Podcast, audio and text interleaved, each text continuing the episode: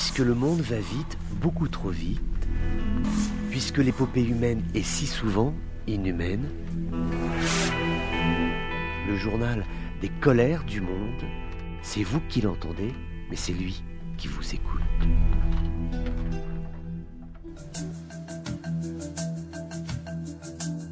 Bonjour à tous, euh, bienvenue dans ces colères du monde. Des affrontements ont éclaté cette nuit sur l'esplanade des mosquées à Jérusalem. Des manifestants euh, palestiniens ont affronté des policiers euh, israéliens. Premiers événements tout à fait majeurs depuis le début du ramadan qui ont fait plus d'une centaine, d'aucuns disent 150 blessés, 153 blessés transférés vers les hôpitaux de Jérusalem et plusieurs dizaines d'autres qui ont été traités sur le site même des affrontements selon le Croissant Rouge palestinien, c'est dire la violence de ces affrontements du côté israélien. Il est fait état d'au moins trois blessés euh, dans ses rangs et environ 400 personnes qui ont été euh, arrêtées. Beaucoup de tensions. Cela s'est passé à partir de 4 heures du matin. Des dizaines de jeunes sont arrivés avec des drapeaux. Ils ont scandé des slogans. Ils ont invoqué euh, la foi qui est la leur et ils ont lancé des pierres sur le mur des lamentations. Il y a eu des réponses et sécuritaires israéliennes. Le ton est monté. L'affrontement a pris l'entièreté de cette zone de l'esplanade des mosquées, ce qui fait que l'on arrive donc à ce bilan qui est tout à fait euh, conséquent, autant de blessés que d'arrestations. Hein. Ce sont là des chiffres qui sont tout à fait euh, majeurs et qui viennent marquer une nouvelle étape de la tension que l'on a senti euh, ces dernières semaines avec ces opérations de l'armée israélienne euh, en Cisjordanie, après euh, des attaques qui ont eu lieu sur Tel Aviv. Alors il faut bien évidemment distinguer ces deux événements. Les attaques de Tel Aviv, ce ne sont pas les émeutes de cette nuit à Jérusalem, mais tout cela s'inscrit quand même dans un contexte de forte dégradation du climat sécuritaire en Palestine et en Israël. Ballet diplomatique en Tunisie après euh, la visite, euh, c'était au début de la semaine de quatre parlementaires, quatre eurodéputés qui sont venus au chevet euh, de la Tunisie pour analyser la situation. Et eh bien c'est au tour du ministre de l'Intérieur italien qui annonce qu'il va lui aussi faire le voyage. Ce ministre de l'Intérieur qui siège à la Commission européenne pour les affaires intérieures a dit que l'Union européenne tient actuellement des discussions avec la Tunisie, mais également avec la Libye, mais surtout avec la Tunisie pour voir comment les deux pays pourraient s'entendre sur le montant d'une aide économique en échange d'un effort accru de la part des autorités tunisiennes d'empêcher les migrants d'arriver en Europe. C'est vraiment le sujet phare qui est monté d'ailleurs à l'aune de la campagne électorale française, cette question du départ des migrants vers l'espace européen, celle du retour des migrants clandestins qui ont été arrêtés au sein de l'espace Schengen et qui sont renvoyés par les forces de sécurité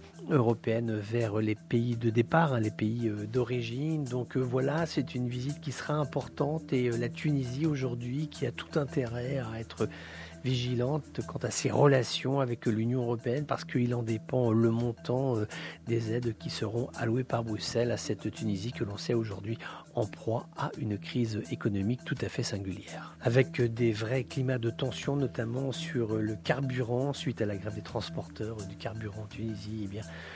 des mesures ont été prises pour éviter qu'il y ait des ruées vers les stations-service. Donc voilà, tous les stocks de carburant du pays ont été mis à niveau dans les stations-service tunisiennes. Donc il n'y a aucun problème d'approvisionnement. Ça reste un petit peu cher, mais c'est le cas partout, à la fois au Maghreb, en Afrique et dans le monde entier. Hein. Il y a aujourd'hui une véritable augmentation des prix de l'énergie, notamment fossile. Donc voilà, tous les niveaux sont aujourd'hui tout à fait euh, suffisant pour pouvoir recevoir sereinement et tranquillement des Tunisiens dans les stations-service. Il n'y a aucune inquiétude à avoir, nous disent les autorités du pays.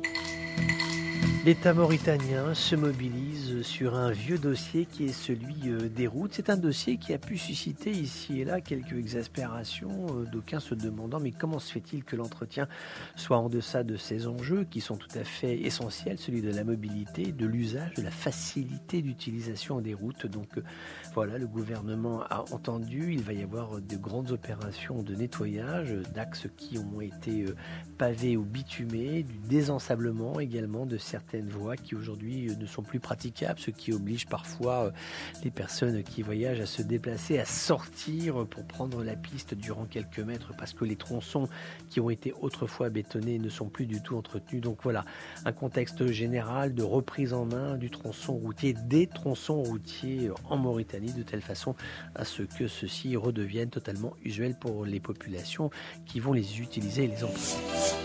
On sentait bien qu'il se passait quelque chose depuis le début de la semaine euh, en Égypte. Les Nations Unies viennent de le rendre officiel. Des représentants des gouvernements rivaux libyens, donc de Tripoli et de Tobrouk, sont en Égypte depuis mercredi en vue de parvenir à un accord sur la tenue d'élections nationales. C'est important euh, que cette réunion ait lieu parce qu'il y a aujourd'hui euh, le chronomètre qui tourne. On se rapproche de cet été où devraient être organisées des législatives ou des présidentielles assorties, c'est souhaitable, d'une loi électorale qui soit votée par les deux parlements qui demain seraient appelés à ne faire plus qu'un puisque la réunification du pays est l'objectif euh, qui est d'ailleurs accepté un temps par Tobruk que par Tripoli, mais il faut y arriver.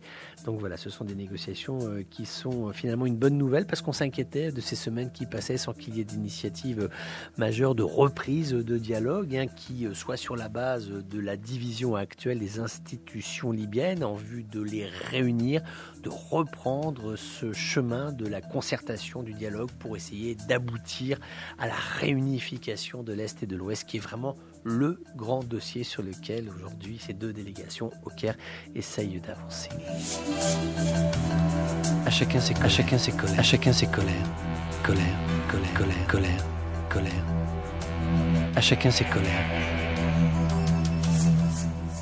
Notre escale du jour, cela s'est passé cette nuit. Nous allons en Syrie. Israël a mené de nouvelles frappes aériennes sur des positions euh, du régime près de la capitale, près de Damas. Pour l'instant, pas de bilan euh, des victimes. C'est un raid israélien, comme il y en a eu beaucoup d'autres depuis que la guerre a été déclarée en Syrie euh, en 2011. Israël a mené plusieurs centaines de frappes aériennes. Alors on sait que les dernières ayant provoqué l'irritation des Russes ont été tirées depuis le territoire euh, libanais, c'est-à-dire que des avions israéliens pénètrent l'espace aérien libanais, s'approchent de la frontière syrienne ouvrent le feu et les missiles n'ayant que faire des frontières, eh bien, ils traversent les espaces aériens et viennent jusqu'à frapper des cibles qui sont souvent attribuées soit au Hezbollah pro-iranien, soit à des milices qui opèrent le long de la frontière avec le plateau du Golan. On sait que Israël ne tient absolument pas à ce qu'il y ait une organisation des forces de résistance contre le fait qu'il occupe le Golan, ce qui fait qu'il frappe souvent en amont, soit des positions euh, tenues par ces milices pro-iraniennes, soit des postes de combat importants, soit des entrepôts, soit des objectifs qui sont significatifs et révélateurs des forces qui sont toujours hostiles à l'État israélien en Syrie. Ce sont des frappes qui ont précédemment créé la grande animosité des Russes, mais les Russes aujourd'hui sont très accaparés par le dossier ukrainien.